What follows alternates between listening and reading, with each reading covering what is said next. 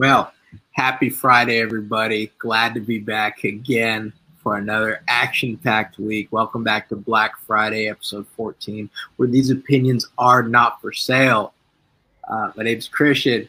We got Omar. We got Chris. We got a special guest today. We got James Dunn at the Done Right podcast. Got to go check that guy out. James, why don't you introduce yourself, man? Hey, thanks for having me. Uh, yeah, I'm James from the Done Right podcast. Uh, used to be a U.S. Air Force firefighter. Uh, now I'm back in politics. I'm, I'm doing conservative stuff. Uh, over at Done Right podcast, we're trying to lift up uh, conservative voices that haven't been really heard before, and you know, trying to break through that social media stuff and and do, having fun doing it along the way. So, thanks for having me on, man. I'm excited to be here. Man, no, thanks for coming on, and we're excited to have you it's really nice we're able to bring people on each week, get a new perspective, and uh, you know get a, get a different view of things. Man, so this week, uh, you know, hey, we're gonna we're gonna be busy for a while. That's good. It's also not so great, you know, in, in all senses of everything going on. But we had the inauguration this week. Uh, we got a ton of executive orders being rolled out. We're to get into all of that. But uh, yeah, first thing first, we have the inauguration it happens. I mean, I got plenty of thoughts on it. Besides the fact that it was a it was a snooze fest empty event, but I, I mean, there's a little bit more to it. Uh, man, Chris, Chris, what do you got for us early on the, on the inauguration? Well, let's just say that the inauguration was a, like you said, a giant snooze fest. Very boring. I don't think anybody ex- expected much excitement from uh, the sleepiest president I think we've ever had. Um, I know none of us were too excited about it. Uh, I don't know about you guys, but I was working. I didn't even really uh, tune in. I, I was looking for the highlights to see what would happen. I saw a lot of pictures of it. It really looked like uh, uh, it was just the opposite of an internment camp. They were trying to keep Joe Biden in or keep us out. We don't know which which way it goes, but it was uh, it wasn't a great look. But they're gonna probably count those National Guardsmen as uh, attendees and say they had more people than Trump. We'll we'll see. I'm I'm assuming that's how it's gonna go.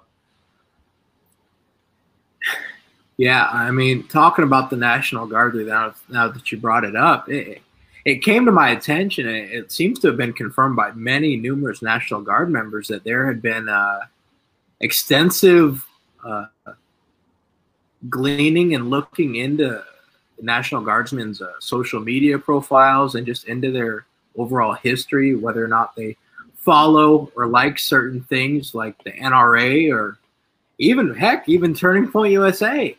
And if they had such ties, uh, a lot of them were turned away from the Capitol and weren't weren't allowed to you know to be there at the inauguration. And baffled, I'm I'm baffled to say it the least. Um, I, I thought it was absolutely disgusting that something like that would actually happen. You know, in America now we're in 2020 of all things, and people are literally getting sent home from you know doing their job in the military of all things for having a political opinion that might support the Constitution that they're sent to uphold and defend. And that's where we're at now, you know, as a country. Absolutely crazy. No, this seems honestly like it's a political cleansing. And as much as they compared Trump to the Nazis, man, they're they're starting off like they're cosplaying as uh, as a Nazi. Like uh, you're you're cleansing your own military, basically saying that we we can't trust those who have sworn to protect and serve because they may have a different opinion than us. I mean, it, it's it's ridiculous. I don't remember Trump ever doing that. Um, I don't remember that ever happening, even though they claim Trump was literally Hitler many times. Uh, it's this is just uh, the hypocrisy is shining through, and we're not even a week into this, and it's going to be a, an interesting and entertaining four years. As sad as it might be, it, that hopefully it'll still be entertaining. Uh, James, what do you think? Uh, I mean, uh, so kind of bringing my veteran uh, perspective into the background, I'm I'm absolutely disgusted of what I saw with the National Guards and how they were treated. Um, it, it's just absolutely like un- inexcusable. I think the way they were treated this weekend, from the the the looking into their their backgrounds. I mean, to play devil's advocate a little bit, when you're in the military members, you're told that you're not supposed to be openly political. You're not supposed to you know, support a candidate, whether it be uh, Republican or Democrat, just mostly because you want to maintain that that that phase that like, hey, you know what, we're going to support whatever commander in chief that we have um, and execute those orders effectively and efficiently as best as we can. But at the same time, it's like to only look at um, conservative people in the military. I'm sure there was a bunch of outwardly liberal people, and uh, people don't think that like the military is a direct representation of the population. Just because there's a lot of people in the military doesn't necessarily mean there's not going to be any liberals or outward liberals either.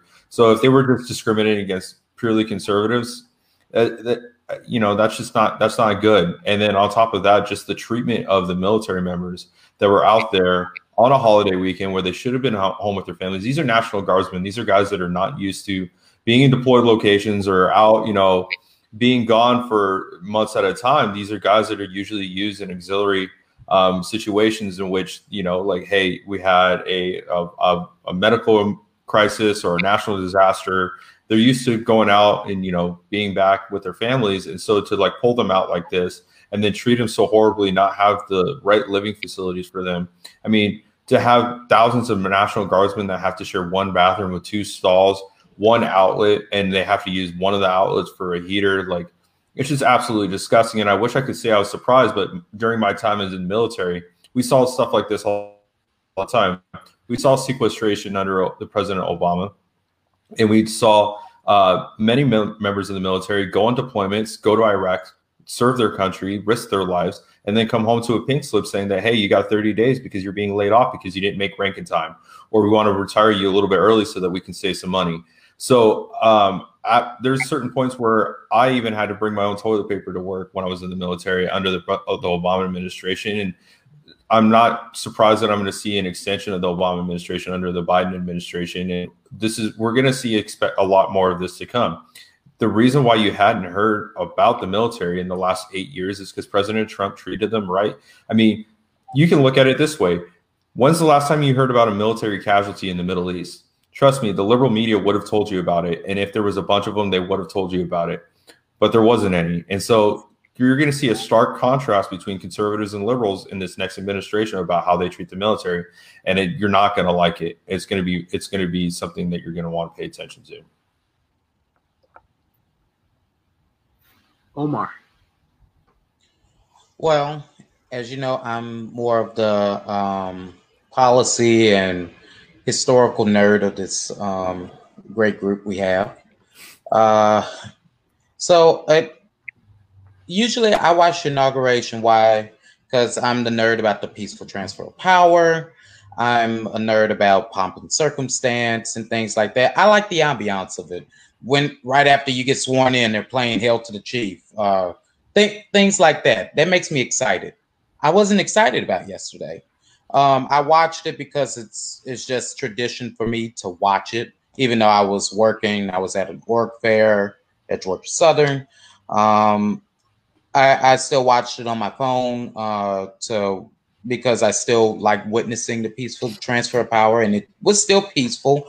Um, a lot of people didn't think it wasn't. A lot of people thought Trump was going to try to lock down the White House. No, he did not. He left. He left graciously, and he landed. Um, and he's going about his business, even though the Senate wants to convict him, which I still think is unconstitutional. But a lot of people disagree with me. So, um, but um, I I did not like watching certain parts of it. Though Joe Biden's speech was terrible. He should have came out and said, "Hey, people that supported Trump, you know, I hear your concerns."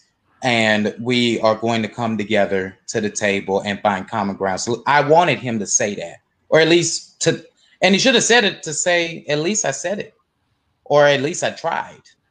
It, you know, um, but but you know what? It keeps consistent with his message of of saying I'm the president now. You're gonna do as you're told.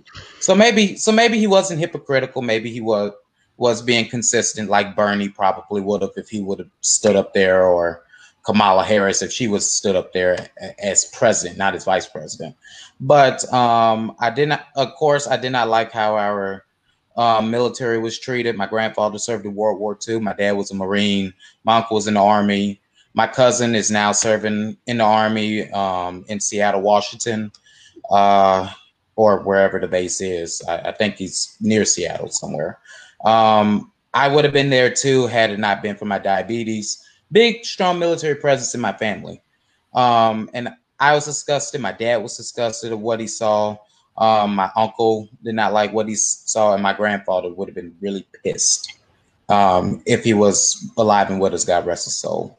Um, so it, so I say all that to say, um, when Joe Biden said, "God bless our troops" after the end of his speech, that part was very hypocritical. Um, he's the commander in chief now. He should have done better. He should have made provisions better for these folks. If you're gonna um, bring all these folks in, make better provisions. Do your job, Mr. Biden. Do your job.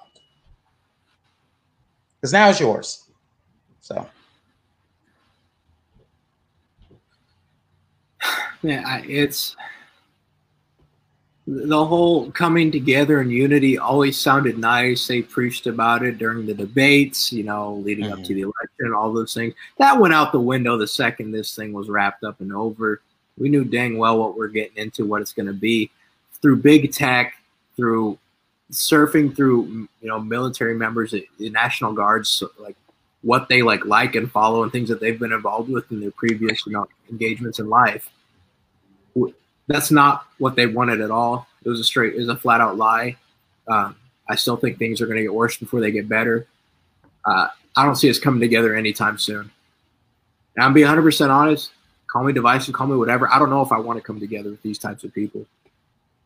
I don't know if I want to. I really, I'm being 100% I don't think I want to.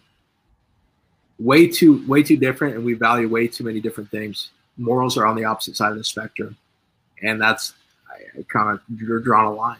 I, I don't see anything, any sort of similarity in regards to where I see anything eye to eye with them. They don't see anything eye to eye with me, and we're supposed to coexist together like things are just fine. When they're out there calling openly violent things upon us, calling us horrible names, and it's not getting any better anytime soon. It's really not. So that's that's where I'm at with it. Uh, I don't know about y'all. Um, see me rocking the I, I got a question for you, Christian. What's up? Okay. Um, it, when I was in uh, undergrad, for those of you don't know, I'm in grad school. So when I was in undergrad, I had a professor that um, specialized in international relations and comparative politics. Uh, he used to say all the time, people that are in countries like Germany and France think we're crazy um, when we talk about political division and parties because we think we're so divided. But in France's view and Germany's view, we're so much together. They're they're the ones that are really divided. They have a whole bunch of crazy people running for these offices and actually winning them um, that are probably more extreme than our extremes.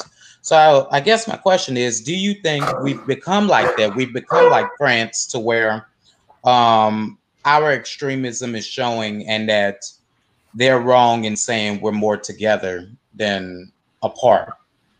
Yeah, I don't think we're all that together at all. Um, the media's played a giant role in where we are right now in the country. Uh, if people turned off the TV and turned off the news and everything like that, and walked outside, I think we'd all get along just fine. Unfortunately, that hasn't been the case the last five years uh, in the news and media. They've convinced people that uh, they're evil. That not that they think they're evil, that they know they're evil. That they hate people that look differently than them, people that might have a different religion than them and they've called for acts of violence. You know, sitting Congress people have said to get in their face, to you know, raise hell, to give them hell, and all those types of things. But we're not by any means more together than we were before. You know, in the last five six years, we're more than I've ever seen before. You know, and actually paying attention to this stuff, it's bad. Families are getting driven apart by this. Actual families. We always thought that families were above politics. We're being shown right now that that's not the case in a lot of households, and it's really really sad. But that's literally where we're at as a country. It's very, very sad. Everything is politicized, whether it's COVID, uh, sports, you know, science, media, every, everything. Everything has a slant to it. Everything has an angle to it. Everything has some sort of it's been perverted in some sort of way. There's not nothing is pure anymore. I can't think of anything that's pure anymore out there. You know, and that's just where we're at And in regards to those countries, those countries are minuscule in comparison to the United States. You know the size of them, and still we're man, we're one side of the spectrum here, one side of the spectrum over there. You know, and you know, there's a lot of everyday Americans that just want to live their life and be left alone. I think there's a lot of them there, but you know, they'd never know that. They'd never know that. They turn on the TV that think that we're exactly way too far on the opposite side of the spectrum. And the more they watch it, the more they believe it. The more they believe it, the more they're going to become that. And that's where we're at with it. That's genuinely what I think's going on.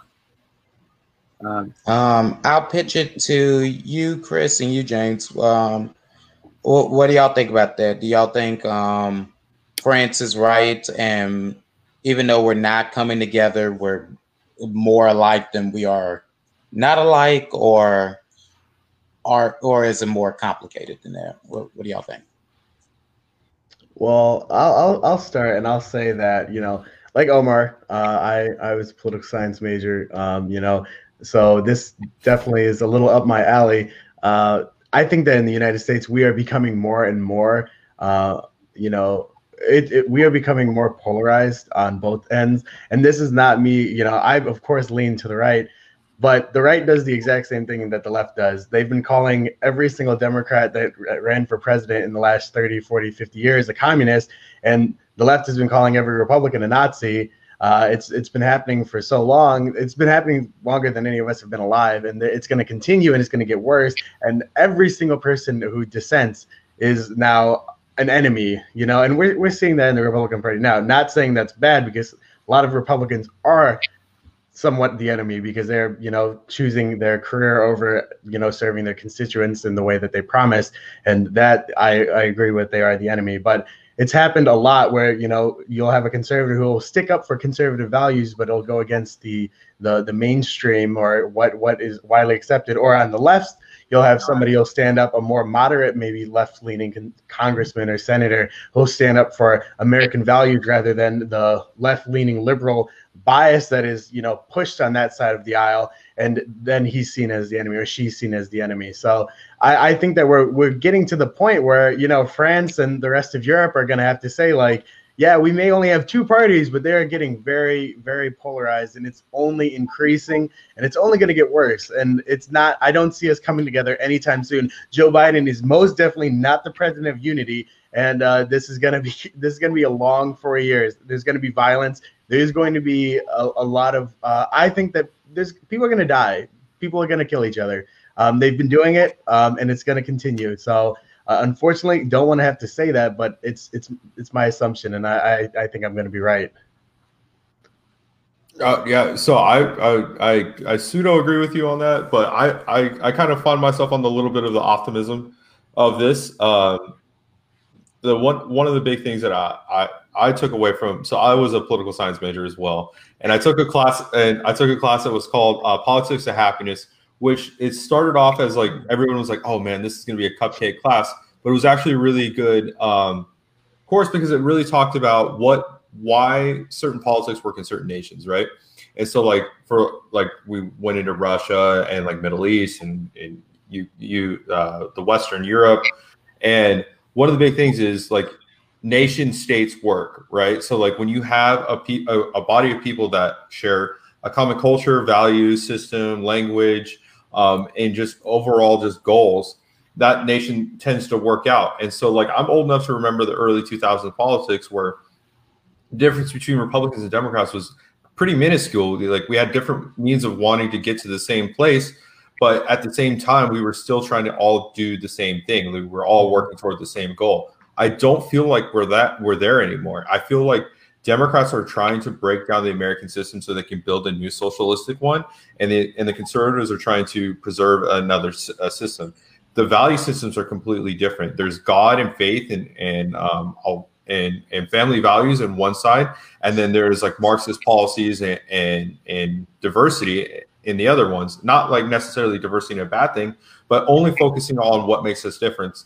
And what I love about conservatism is it, it like what bonds us together, right? That we're all part of the same United Nation, that we're part of conservative values, that we believe in freedom of speech, we believe in the Second Amendment, we believe in all the same things. And oftentimes, as a conservative, I've never felt like, oh, I'm different. I'm different. I'm I'm I'm treated differently because you know I have brown skin and I I'm a conservative, right? Like it's always been like, oh hey, I like guns too. Like that's what makes me a conservative. And so I think what's going to have to happen is we're just going to have to do a better job as conservatives on branding on what the truth is. And it's been really mm-hmm. easy to like pick apart what's going on. And I think this Joe Biden administration is going to make it a lot more easy for us to um, pick apart like what's the gaslighting that the media has been doing for the longest time. You know, we've been hearing like Donald Trump isn't doing enough, or that Donald Trump isn't doing this, or Donald Trump isn't doing that, and that if the Democrats were in charge and they they were able to control everything, that everything would be great and everything's going to be perfect. Cool. Now they have that opportunity for the next two years at least until midterm elections to prove to everybody that the Democrat way is gonna is gonna change things. They have 100% complete control, and they get to do 100% of what they want to do. Now, if nothing changes in the next two to three years, then we get we as conservatives get to go. Okay, they had their way, and guess what? Are you better off under Donald Trump, or were you better off under Joe Biden? And I know the answer is going to be extremely clear by the end of this. I mean, look at the first day we were talking about it offshore. Offshore, fifty thousand uh, pipeliners are about to lose their job on the first day of Joe Biden being president. And then he's already talking about getting rid of fracking. He's already talking about he hasn't met with Black Lives Matter. He's broken so many promises on his first day that it's already being something that we can we can point toward. Um, you just man, you, you hit those segues and those transitions so perfectly, man. You're getting into I, I, I, I watched Michael Knowles, so yeah. Look, at it's absolutely perfect with this man. Executive orders, Omar. This is right up your alley here. Uh, we, we just started talking about the Keystone Pipeline here. Why don't, why don't you go give a brief overview here for our, our listeners here that might not have got the full details, or if they want to know a little bit more about what's going on. Oh, you're you're muted. Yes, indeed.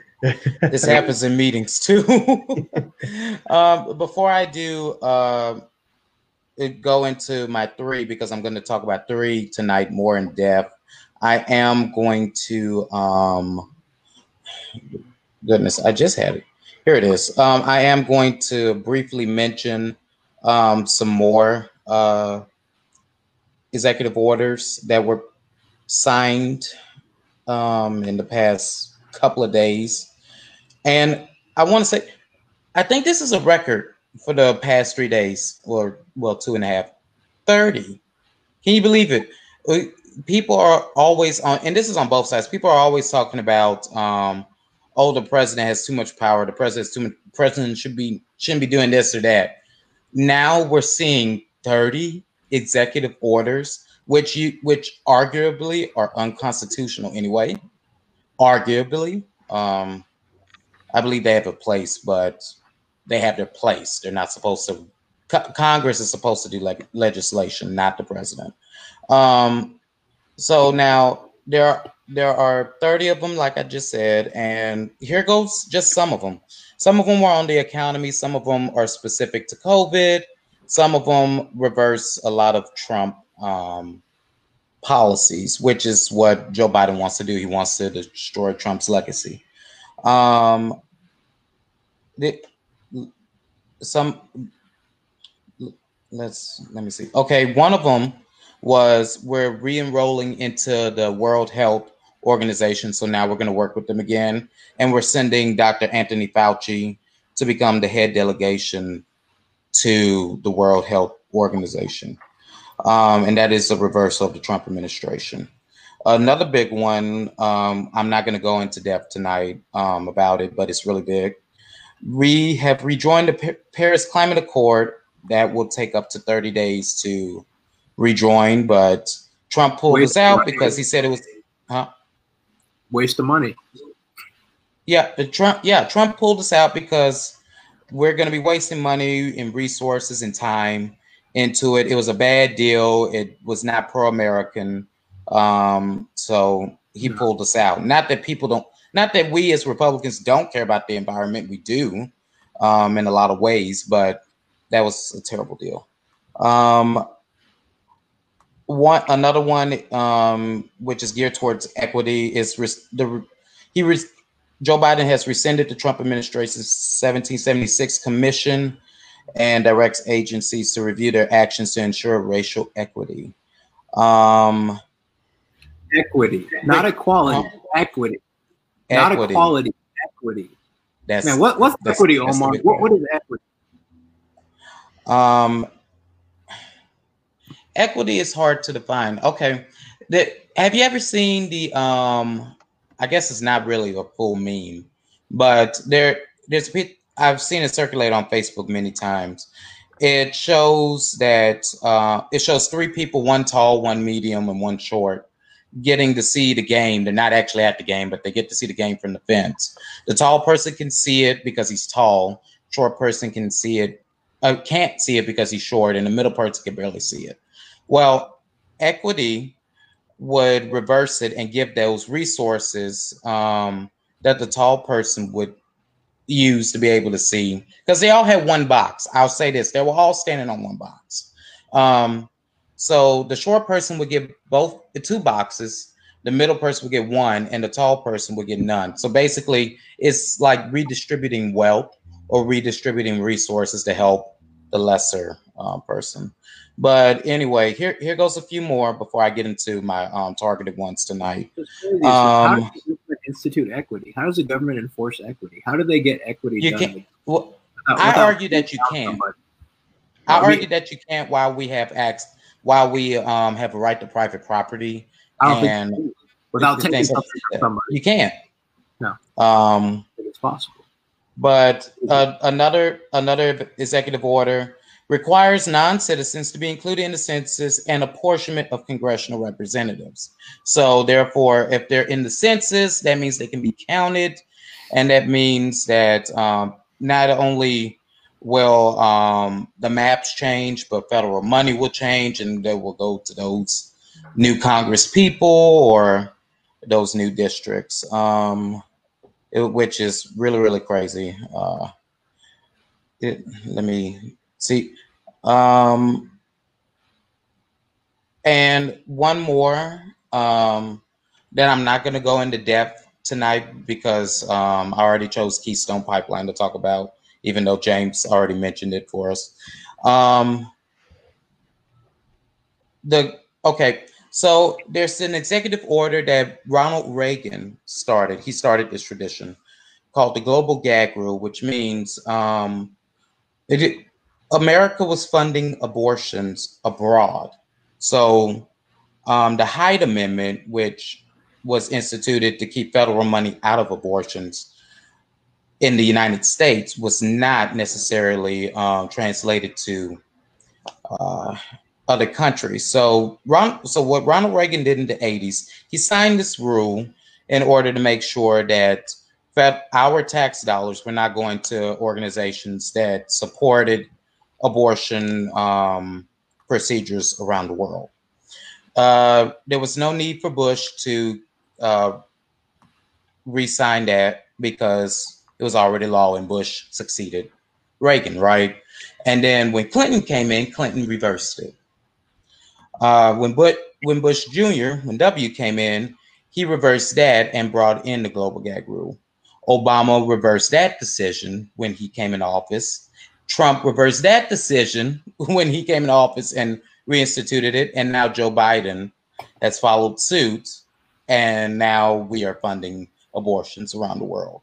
That, and now I will say, unless um, we uh, change our law or get the courts to say, hey, abortion is murder, that is going to go back and forth between Democrat and Republican presidents. That's something to ex- expect. There was something I was expecting day one, which um, my uh, for foreknowledge came to be.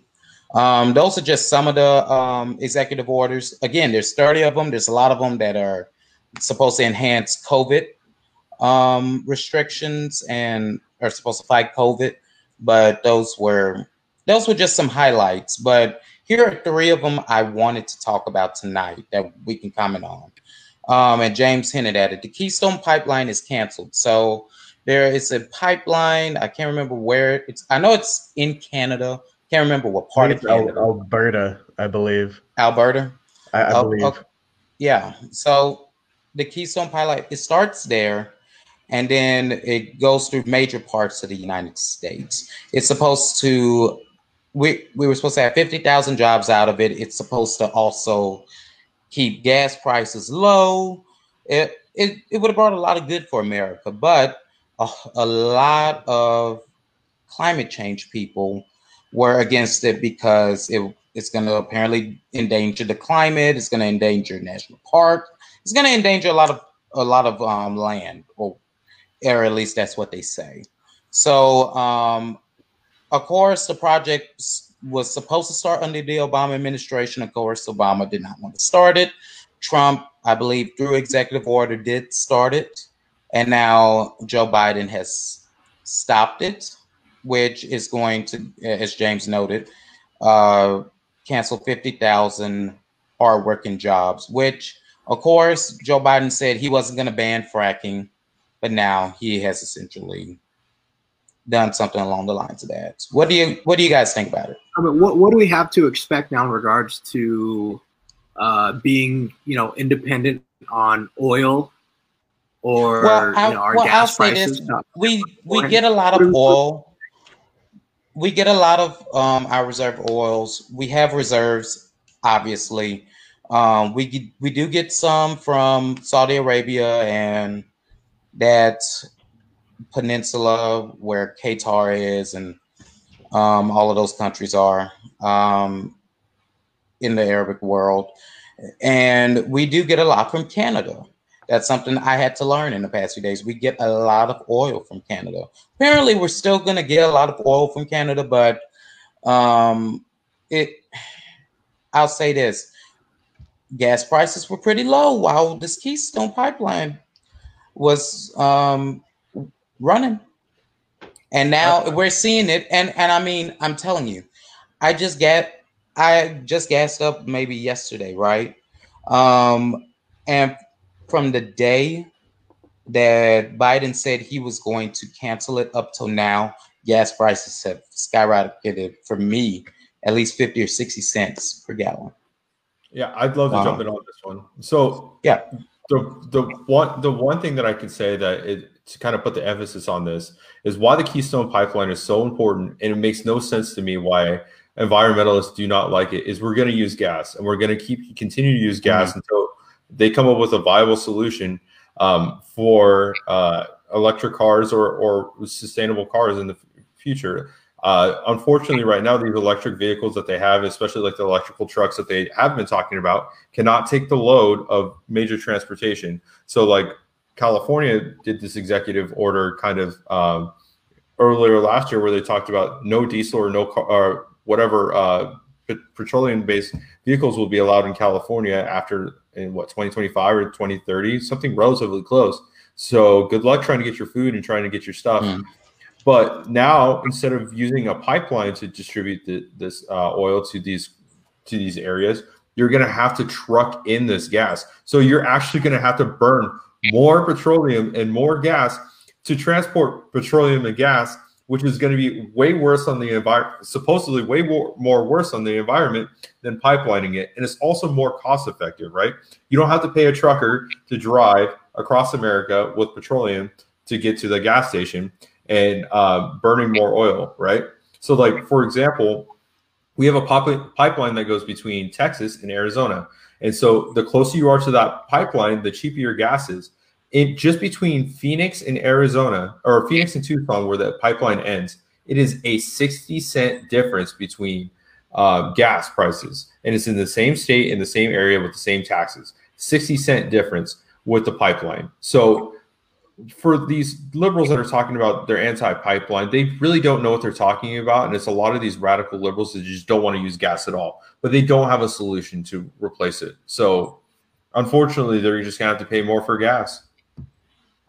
Yeah, uh, I I want to hop on this as well. So this this is just you know completely agree with what he just said. Uh, it makes no absolutely no sense. One of their biggest crying points is you know what if there's an oil spill? Uh, you had a lot of uh, white saviors who were talking about how the Native American land that it might run through and how it's going to destroy them and you had Native Americans like, yeah, you they bought our land. Every single square inch of land that the Keystone Pipeline was going to run through was bought and paid for at market prices, fair market prices, and Native Americans were fine with that. They were cool with just selling the land, but you had white saviors who were, you know, protesting and you know yeah of course there were native americans there protesting as well but the majority who were living there i mean you had people who were bussed in to protest and then i don't know if you guys saw the all the pictures after protests where they leave garbage everywhere and they don't clean up after themselves when they're protesting you know uh, the environment uh, or destroying the environment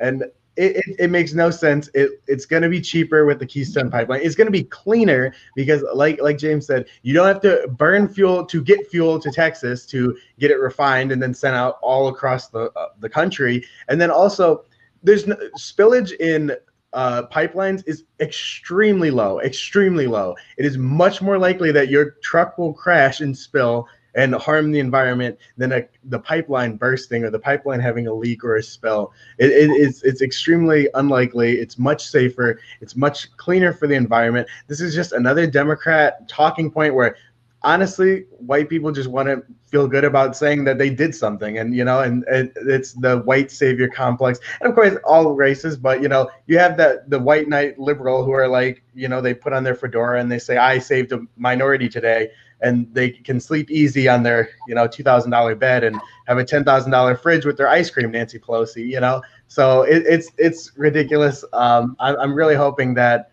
somebody realizes that this was actually good for the country, but Democrats don't know it's good for the country. No, and the media will spin it like it's the greatest thing, you know, to, God's green earth that the Keystone Pipeline was canceled, with no regards to people's livelihoods, uh, their families, or the surrounding ecosystem and ecology around everything that it's going to affect and how everything's going to change. Wow. I would like, to, I would like to say congratulations, Joe Biden. There is fifty thousand more Republicans than there were yesterday. Can't wait till 2022. Let's see what happens. Yeah, you just you just ruined union paying jobs to and alienated fifty thousand people. Thank you. Union we'll paying 20, jobs. Yep, 2022. Yeah, the union we'll, president we'll canceling see. union jobs. We'll see. We'll see could, you soon. Could the unions actually flip red for once? Could some major unions actually flip that way? So it what's crazy is like I'm from Las Vegas, which is a strong, heavily union union town, right? Mm-hmm. Um, and it really benefits a lot of people to be in the unions there, uh, especially with the long hours and like the 24 hour town. Like they, a lot of people get really abused with the work schedules there. Um, but what you're starting to see is that these unions kind of separate. Like, I'll, i think you're going to start to see the death of the unions, um, especially after this COVID crisis, and shows how much they didn't really do anything for anybody. So, like, especially like the teachers' unions. I was friends with a lot of teachers in Texas, and they were talking about how these teachers' unions did not really care at all about what the wishes and the demands are of the teachers.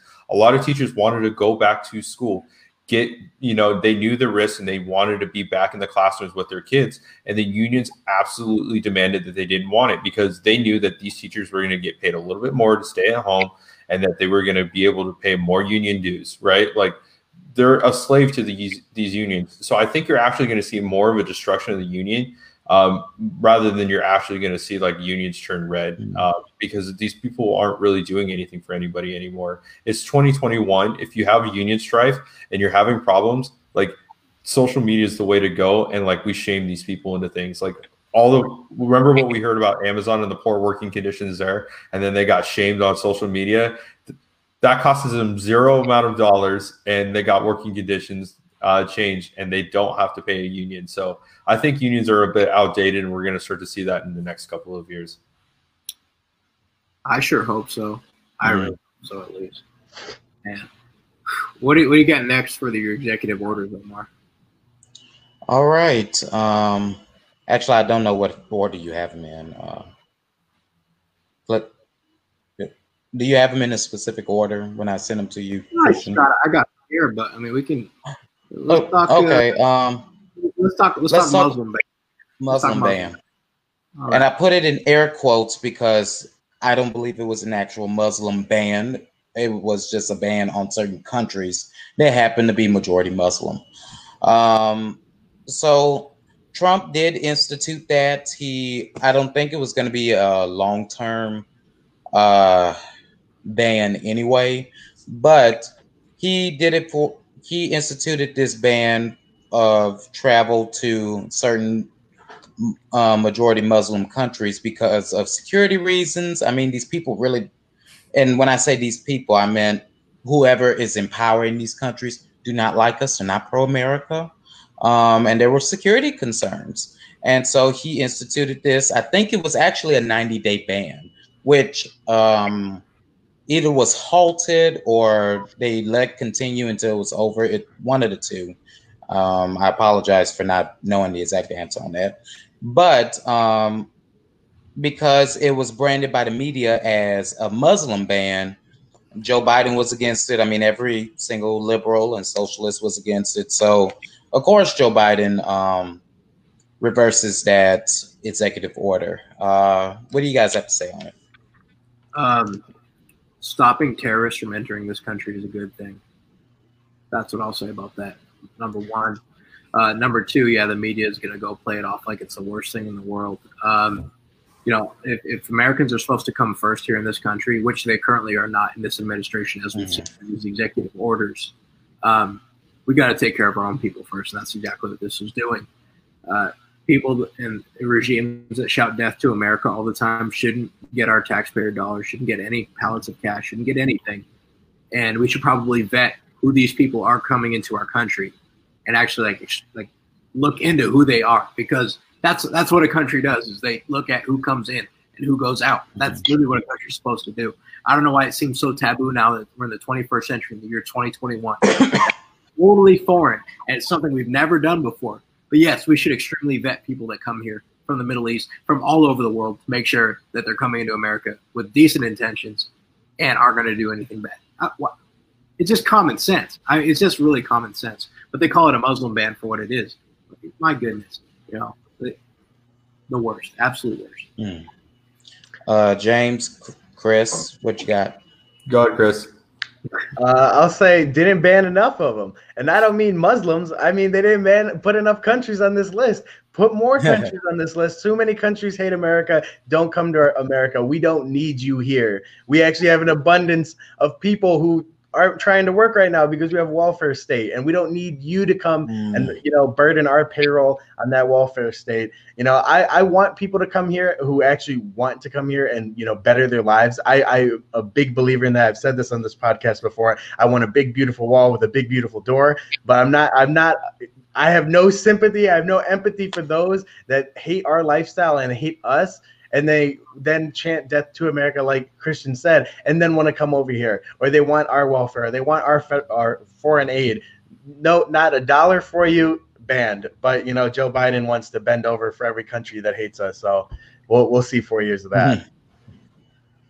Yeah, so I, I, I 100% agree, and I'm going to point out the hypocrisy in this. This week that you saw Joe Biden vet his own personal military because they were a national security threat to him, and that was acceptable and that was lauded by the military and lauded by the you know the media that it was okay to go through the, the national guard and to make sure that they're okay to be in the white house and the white in the capitol because it's his personal protection but he doesn't want to do the same thing when it comes to our own national security, security mm. and for our own people exactly. he doesn't want to vet these kind of people coming into the country he wants to be politically correct and he wants to make friends with people that don't really care about us too much it, it just goes to show the democrat uh, policy of that they don't really care about the nation that they serve. They serve mm-hmm. about the global community, and they want to be they want to be able to virtue signal. And at the end of the day, how are you going to treat uh, you know people from a terrorist ridden country better than your own national guard? Uh, that makes no sense to me. And so, like I, at the end of the day, it's just like it just goes back to the liberal hypocrisy of we'd mm-hmm. rather virtue signal to you mm-hmm. and be hypocrites than actually do what's right for the American people. And and these are the two worlds that we were living in. What I was talking about before, we're living in two completely different nations right now with two completely different ideals, and this just really highlights that. Yeah, it it is crazy. It's terrible. I think it just brings up a whole bunch of security concerns. And I do want to make mention of this. We're not saying we don't like Muslims, folks That is not what we're saying at all. I know several Muslims and they're great people. Um, I absolutely love them to death. Very hospitable. Can I make a clarification? Can I make a clarification?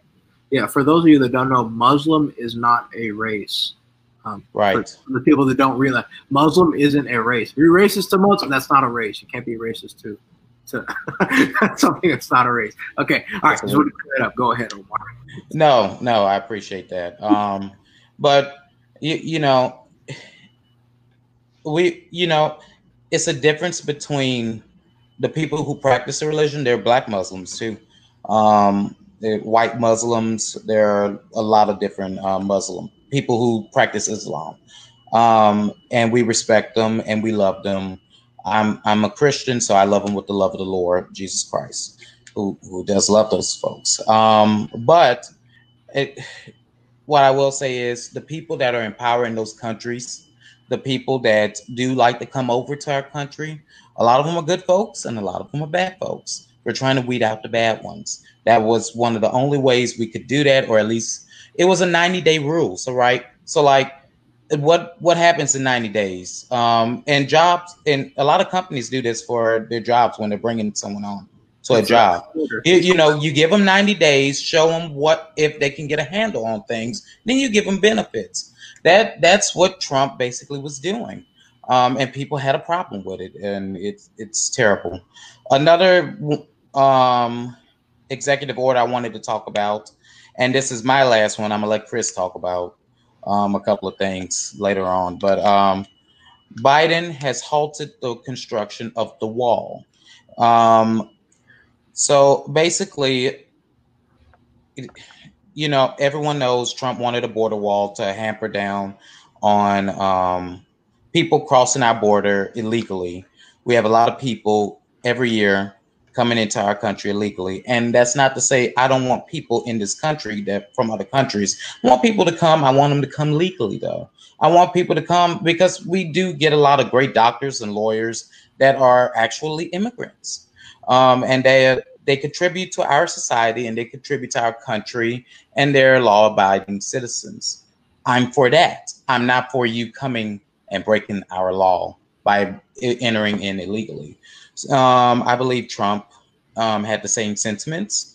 And so he wanted to build a wall, especially in the in the worst parts of where illegal immigration was happening. A lot of border towns were actually getting helped by this. The way he was doing it was he declared it a national emergency and I think diverted some Pentagon funds and FEMA funds. I could be wrong on that, but he diverted funds from the budget in order to fund the national emergency, which was the wall. Um, Biden, Biden's executive order rescinds that. So therefore, um, that federal money won't be used towards it, and it's no longer a national emergency. Now, I have read reports that the pick for Homeland Security, which will probably be one of the last ones to confirm it to be confirmed at this point because a lot of Republicans don't like them, and it is a 50-50 split and some Democrats have some questions for him as well. Um, but uh, we it, has been said that this person does um, does not necessarily want to want to stop the construction of the wall. He just wants to fund it properly, and that may actually happen. If it does, well, I don't like that he stopped um, construction of it because it needs to be finished, but uh, at least at that point, Biden will recognize we needed a wall. I mean, think about it. Hillary said in the early 2000s, we need a wall. I don't know if we'll call it a wall, but we need a wall. Um, I think even Barack Obama made mention of it. So they know we need a wall, but um, because it came out of the man with the orange hair, because it came out of his mouth, people don't want it, or these crazy liberals don't want it. Um, what do y'all think about that? I'll say that come like everybody watching, everybody here, like these politicians are playing games with our money. This is our money. They're they're straight up just Joe Biden's like, oh, this is this is racist. This wall, this object is racist. So now we can't have it, even though it's helping people. It's actually helping our country. It has it is a net positive. It was worth the investment. And now they're talking about halting construction. And even Democrats are going as far as saying we need to tear down what was built. So that is literally playing with our money. This is tax dollars that we could have used during this COVID pandemic to help each other or to build ourselves up, but we had to send it to Pakistan so they can learn what a boy is. It's it, I'm I'm disgusted mm. by politicians. Like I, am getting to the point that I, I'm gonna build out or I'm gonna bust out my guillotine because I, am getting sick of these politicians. they're they're playing with our money. I I you know you guys know I'm I'm the big libertarian. Don't don't mess with my pocket, and they're they're messing with my pockets, and I don't like it. I, I don't enjoy it. Go for it, James. Uh, I mean, so I, am being from Arizona. I was uh, in a near border city of Tucson. I was an EMT and I was a first responder, mm-hmm. and I've seen directly the result of not having border security. Um, I, there was parts of Tucson that was run by MS-13 that I was a part of that where I had to go and respond to the the the mess that the politicians created. That there was mm-hmm. parts of of our country that were run like a war zone, and that I was in the military, and that there was places in my own home country, in my own backyard, behind the base that I served at in my hometown that were more dangerous than any of the places that I deployed to. So the problem is right now is that these these politicians are tone deaf and they don't realize that the drastic effect that the cartel, drugs, and, and all the gang members and this, the human mm-hmm. trafficking that causes that happens in our communities. I mean, do they were they not around in 2020 when human trafficking became one of the number one causes in the United States? There was a rally that I went to with Donald Trump Jr. and Charlie Kirk, in which they were just speaking about human trafficking and stopping human trafficking, and it was met with a round of applause, like standing ovation, and they mm-hmm. like, and even Donald Trump Jr. himself was like, "Wow, like I we didn't realize like how important this was," and this is such a like a, a key issue to the American like we don't like slavery. We don't like people treated like second class mm-hmm. citizens. We don't like even people pretending like they're being treated like second class citizens. So the fact that they're they're they're tearing down the wall, they want to build in border security, they want to go back to the way things were after we made such progress on human trafficking, drug use, and, and things of that nature. Um, I it, it's tone deaf, and you know Arizona went blue for two times in two elections um, because everything was going great and they didn't have to focus on the border wall. Guess what? Joe Biden, you just delivered Arizona and all the border states right back to the Republicans. Uh, so um, I'm going to tailor this especially to people uh, conservative side, maybe even moderate Democrat. You know, say living in the suburbs, you say this this isn't that big of an issue. It doesn't really affect them. It shouldn't be that big of a problem. Talk to plenty of people on on my side of the aisle and things that agree with me about this, and they say, "Oh, immigration's not that big of a problem. It's not that big of an issue." Well, I think you might think of it as a bigger of an issue when those drugs, that fentanyl, is getting infiltrated and it's getting sent into your into your suburbs, into your cities, into your neighborhoods. It's sold on your streets when people from your area are getting trafficked in and out over the border, thousands and thousands and thousands of them, and thousands and thousands of pounds of drugs are just coming in and out, in and out, uh, through innocent people, people caught in the crossfire. And you have people taking jobs from your community that could have been used for able working black people instead. And you got people coming over here getting benefits, getting everything that they could have ever wanted just because they cut the line and they went over that border and got everything they wanted because they knew it wasn't going to be enforced but it's not a big issue to you, right? Well, the country is a lot bigger than, say, I don't know, the state of Nebraska, state of Indiana, or upstate New York, wherever wherever you might be at. Uh, there's there's border states, there's border towns, there's Tucson, there's El Paso, you know, there's the RGV, the Rio Grande Valley, you know, there's there's Florida, there's California, there's all those areas, and there are people and their lives are directly affected by things like this. Uh, Joe Biden, I definitely believe he did like when these bad things are going to happen because bad things are going to happen with the stop stopping construction of this border wall. I believe he is de- directly responsible, and I believe he's complicit in these horrible acts that are going to happen. There's going to be an uptick in people being trafficked across the border, drugs being shot across the border. You know, God bless our border patrol. They're going to be working extra hard to stop these people. They're going to be working extra hard to try to stop these people when they get no support from the federal government when Congress spits on them, gives them no sort of support, and they're out there on their own. You know, God, God bless them, but this is absolutely ludicrous, and they turned into a race issue when an illegal immigrant isn't a race either. because the people coming through that southern border aren't just from Mexico. They're coming from Central America. There's people coming from Africa. There's people coming from from the Middle East that are coming up through the southern border that people don't even know about. And they're sending all kinds of bad things through there too, whether it's people, drugs, anything else you could even imagine that shouldn't be in this nation. And mm. and you're saying it's not worth the effort, it's not worth the taxpayer dollars. You know, put put a put a dollar, put a put a number amount on American life. You put a dollar value in American life, Joe Biden. Put a dollar value on an American life for me right now. Absolutely despicable. They're people. You're playing with people's lives. You're playing with everybody's well-being. And those are the people in the suburbs, people that think that they're holier than thou. They just let them in, just let them in, just let them in. It's bigger than that. It's way bigger than that. You're out of your league. Do some research and look into this and what the real ramifications of this are. I care about my community more than anything else. And this stuff isn't helping anybody at all. Right. Preach, Preach brother. There you go. Sorry. Um, I I know y'all have heard from me enough already. Um, the only other thing I wanted to talk about is um, apparently this is the one of the first administrations in a long time that did not have someone confirmed, not sworn in, but confirmed it from the cabinet um, picks. But a couple of people have gotten confirmed today, and I think maybe on Wednesday when Biden was inaugurated. Um, the first one that was um, confirmed was Avril Haines. She apparently is uh, an American lawyer who is now the director of national intelligence. We have what? It, it, James, am I right? Is it around 20 um, intelligence agencies? Uh, am I correct on that? Honestly, uh, I don't even keep track because they pop up consistently like no other. Right. I know the uh, CIA. FBI, I know FBI, the CIA, CIA and FBI.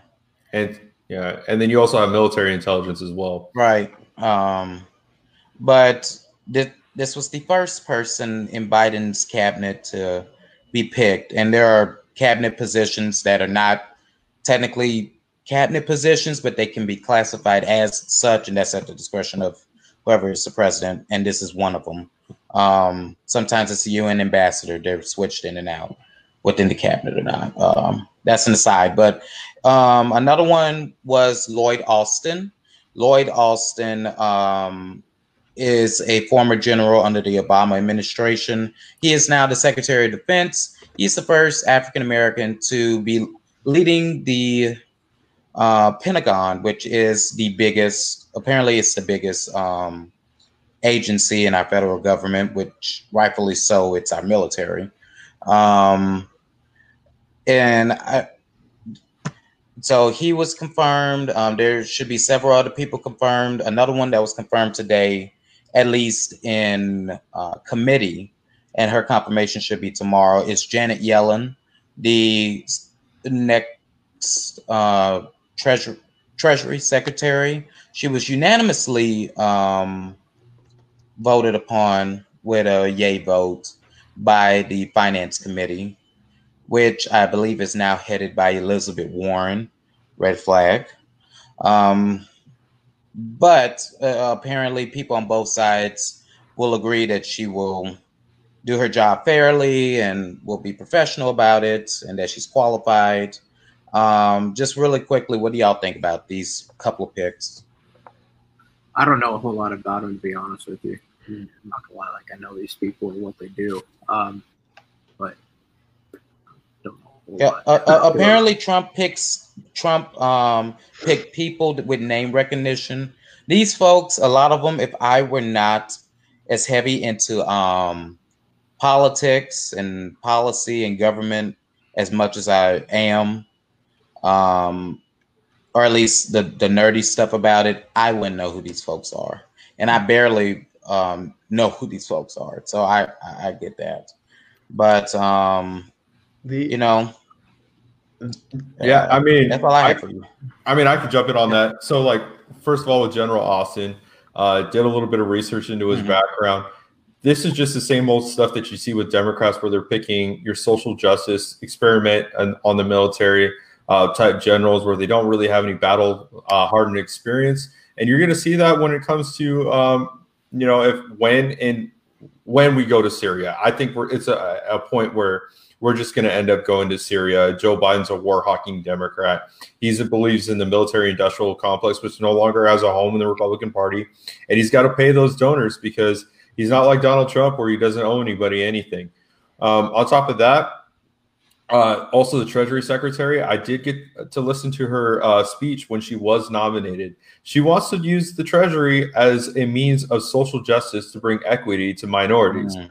Uh, so she wants to do that through home loans and um, through a bunch of uh, finance programs in which uh, I don't know if you guys have heard about it, but they want to roll out a program in which only Black people or minorities would be able to get business loans or first time home buyer loans, which I don't necessarily know how that's constitutional with the 14th Amendment, but that's something that they definitely want to do with the Treasury. So her unanimous approval in the in the Senate kind of bewilders me a little bit. Are they just going to give out loans to black people, regardless if they can pay them back or not? I mean, this seems like to be the history. That's like that's I mean, that's, that's a well, that seems to be the history of, of Democrats mm-hmm. in general. Uh, if you look at the housing crisis of the early 2000s, that was caused mm-hmm. by a bill by Democrats in the 90s, mm-hmm. in which they said that it wasn't fair that minorities and poor people didn't have homes and so they were going to give them loans that they knew they couldn't afford and insure them.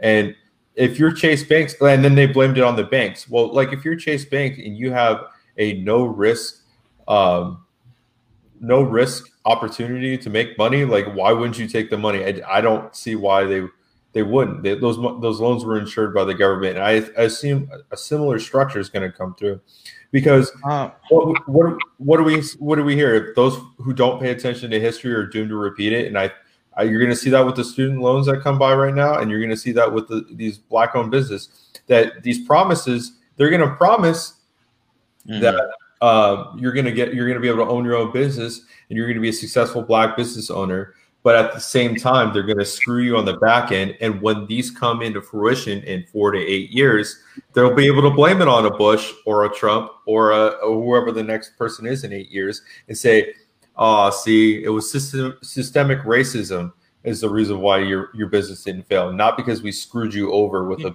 a deal that was that was going to fail in the beginning. You, you know james I, i'm glad you brought that up because it's funny yes there was a time in america um, and if you're uh, someone that is left leaning watching this, I'm explaining some history to you right now. Yes, there was a time in America where banks would not lend to black folks, responsible people that paid their bills on time. They would not lend money to black folks to create a business or to own a home because of their black skin. Yes, there was a time in America that that that happened, and it's wrong. That part of it's wrong because of black skin. Now, if you are an irresponsible um, person or you're not in a position where you may be responsible in your head, yeah, yeah, probably so, but you're not in a financial position to take on a loan, um, then you shouldn't be getting a loan. But that it, but that is pretty much a standard for everybody now.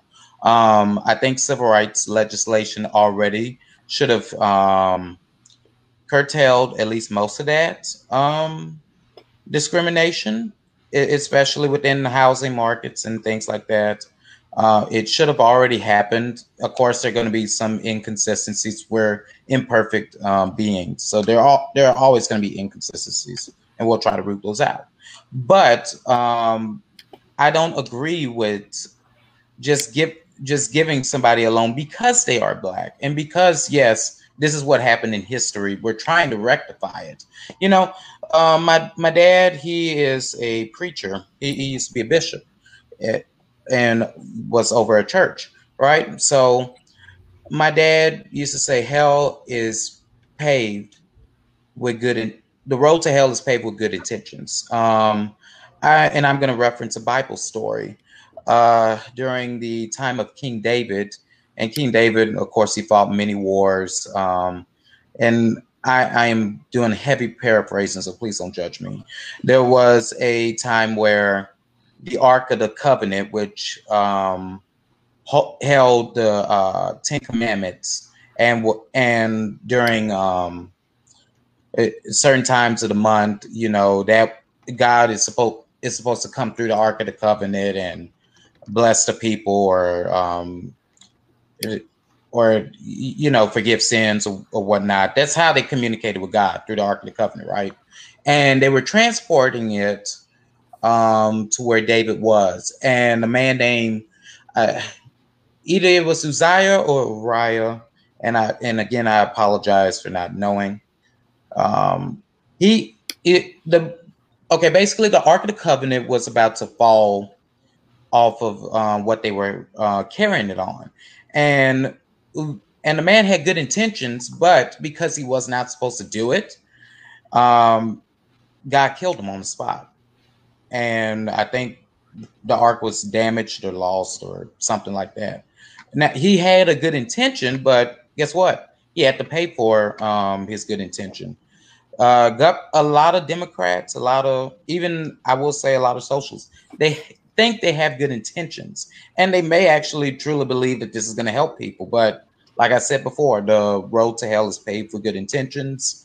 Um, just because you have a good intention does not mean it is for everyone's good or it is for the good of the people of of those folks who it is meant for. Um, so th- this is one of those programs, one of the many programs they're gonna try to implement that had good intentions, but it's gonna backfire. Yeah, I mean, you look at you know, affirmative action, giving loans out to people who can't afford to pay them back. How does that help out mm-hmm. people in the real world? How does that help people at all? If you just give them a give them the way out without actually teaching them anything, mm-hmm. and then oh they failed, and you're surprised. It, it makes makes no sort of sense. You know, yeah. so yeah, good intentions. It always it, it will backfire. It's just show it. It's not good. I, w- I want to make a comment, uh, kind of an example that no one has mentioned, which is a huge problem and a huge debate in America right now. Student loans. This is student loans. They the government gave out student loans to dumb 18 year olds. They gave them tens of thousands of dollars, expected them to pay them back, and now you have people who are saying, "Well, my my African dance theory." Uh, a bachelor's degree. I can't yeah. afford my half a million dollars in loans I took out. Government, can can you please pay that for me? And that is exactly what's going to happen again if they start giving out business loans to black people, home mm-hmm. loans to black people, or just you know anybody based on their race. I mean, it's going to be black people because they want to keep the black vote until they, uh, you know. Uh, basically naturalize enough uh, immigrants to replace black people, and then they're gonna throw black people to the wayside. I mean, that's that's this is exactly what's gonna happen, and I guarantee if this continues down this road and they give out these loans to black-owned businesses and minority-owned businesses and mi- minority mm-hmm. students or minority homeowners, then in 15 years or 10 years or 8 years, we're gonna have a lot of homeless or jobless. Mm-hmm or you know uneducated or just in heavy debt minorities. And like like james said that's when all of these white liberals are going to say look at this systemic racism. I've never seen it so bad in this country. Martin luther king is rolling in his grave. That's what they're going to be saying. Uh, it it uh, again it's just uh, history's repeating itself. And uh, i don't think democrats learned the first time that you shouldn't give a loan to somebody. You can't pay it back. It's only common sense. I, thank, like- thank you for saying that Chris, Martin Luther King is rolling over in his grave. He's really rolling over in his grave about this abortion mess. I'll tell you that. I, I love I love to jump even a little bit further on that. Like the other problem when you give out loans to people uh, that can't afford them is it doesn't change the fact that it doesn't make things un- not affordable. So, mm-hmm. like for example, with college, um, if you give out loans to people for degrees that they can't pay back, there's no incentive for these colleges to to lower the cost of the of that degree right? There's no reason that a, a interpretive african studies dance or whatever degree should cost you $200000 right in student loans but you're going to get it and there's no incentive for the college to go mm, next year i think we're going to lower the cost. There isn't because next year the money's still going to be there and it's going to be guaranteed by the government. So they're only going to raise the prices. I promise you it does not cost you $200000 to learn about african dance studies. And so it's the same thing mm-hmm. that's going to happen with the housing market, which it did before when you did this, is the housing market prices are going to rise to a ridiculous amount in which you're only going to be able to qualify for a $200,000 loan. But because we've speculated it on the amount of money that's available, that that money that money is not going to be able to buy the house that you want to begin with. So you're end up going to be paying for a program that banks are going to own more houses, and it's going to be the biggest wealth um, exchange from black the black community into big business. And this isn't really about helping the black community. This is helping about helping the the crony corporatists that are now funding the Democrat Party. J.P. Morgan Chase is not a, a, a Republican company anymore, but Wells Fargo, uh, Bank of America, they're not Republican companies. So this is going to be a giant transfer of wealth from the black community into their corporate hands that pay off Joe Biden and those people to begin with. So don't fall for this trick because it's just going to be a, a, tr- a, a transfer of wealth to help them stay in power for much longer. And I, I, I, I think it's wrong. And it's the true racism is that the Democrats feeding off of, uh, off black people and and other minorities, trying to say that they're trying to help them and take advantage and scam them. My, my last thing here: How does this help black people generate generational wealth? It doesn't. Mm-hmm. That's what that's what black community's been asking for for so long, and they're going to take this and not have it, and then be so disappointed years down the road when they still don't have generational wealth. They don't have anything to show for it. They're gonna have nothing. Eh, what in the world? But keep voting for those people. Keep voting for them. Go ahead.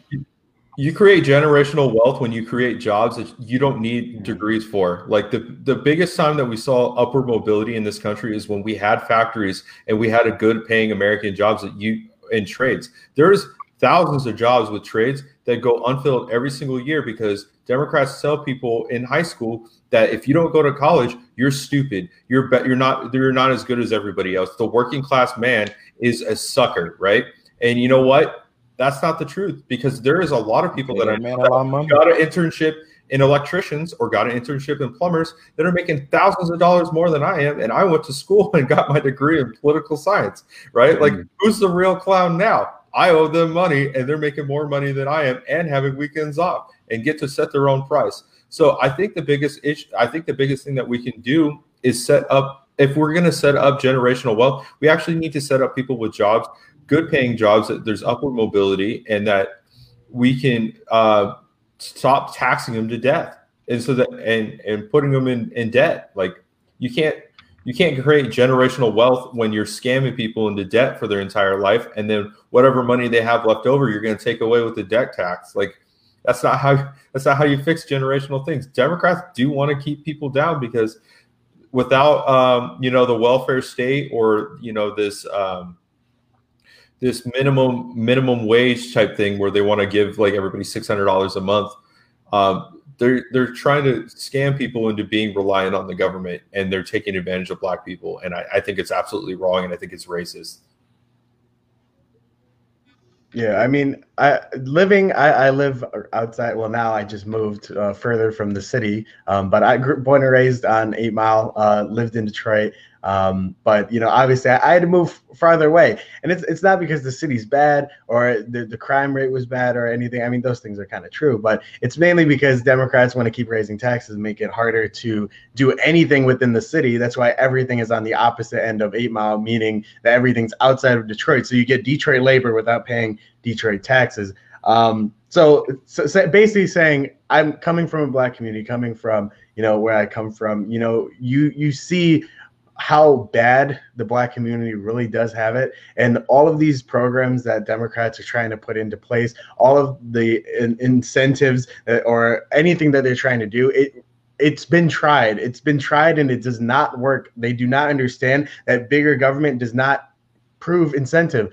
It does not make people want to work. It does not make people basically uh, improve. Uh, you're just giving loans to people who are not going to be able to pay it off. They're like Chris said, they, they won't be able to have generational wealth. They'll have nothing to show for the work that they did all their lives, and then then they'll never be able to retire. How many people of color in this country will never be able to retire? And it's because we're not doing anything to be able to just help them improve themselves. We can't give it to them; they have to improve themselves. You know, I'd rather my tax dollars go to you know instead of giving them home loans, I'd rather it go to bettering their education because education is one of the key things. Not in, not increase spending in education. Let me you know kind of uh, clear that up because education gets way too much money. Uh, I think improving education and increasing spending are two different things, and there's a lot of things our education system does wrong. I just so no one sound bites me and say, "Look, Chris said this," but um, you know, I I think that it's it's very important that instead of just trying to give it to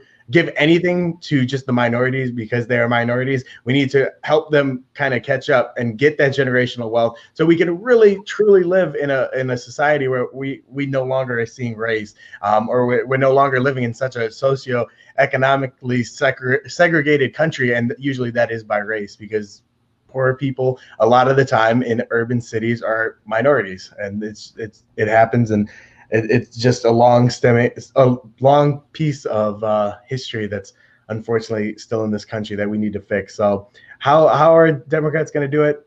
Well, we got two years to see. They have all the reins of control. Um, and I have a feeling that it's only going to get worse because Democrats going to do something stupid, but at least they'll be able to sleep really nice on their silk pillows.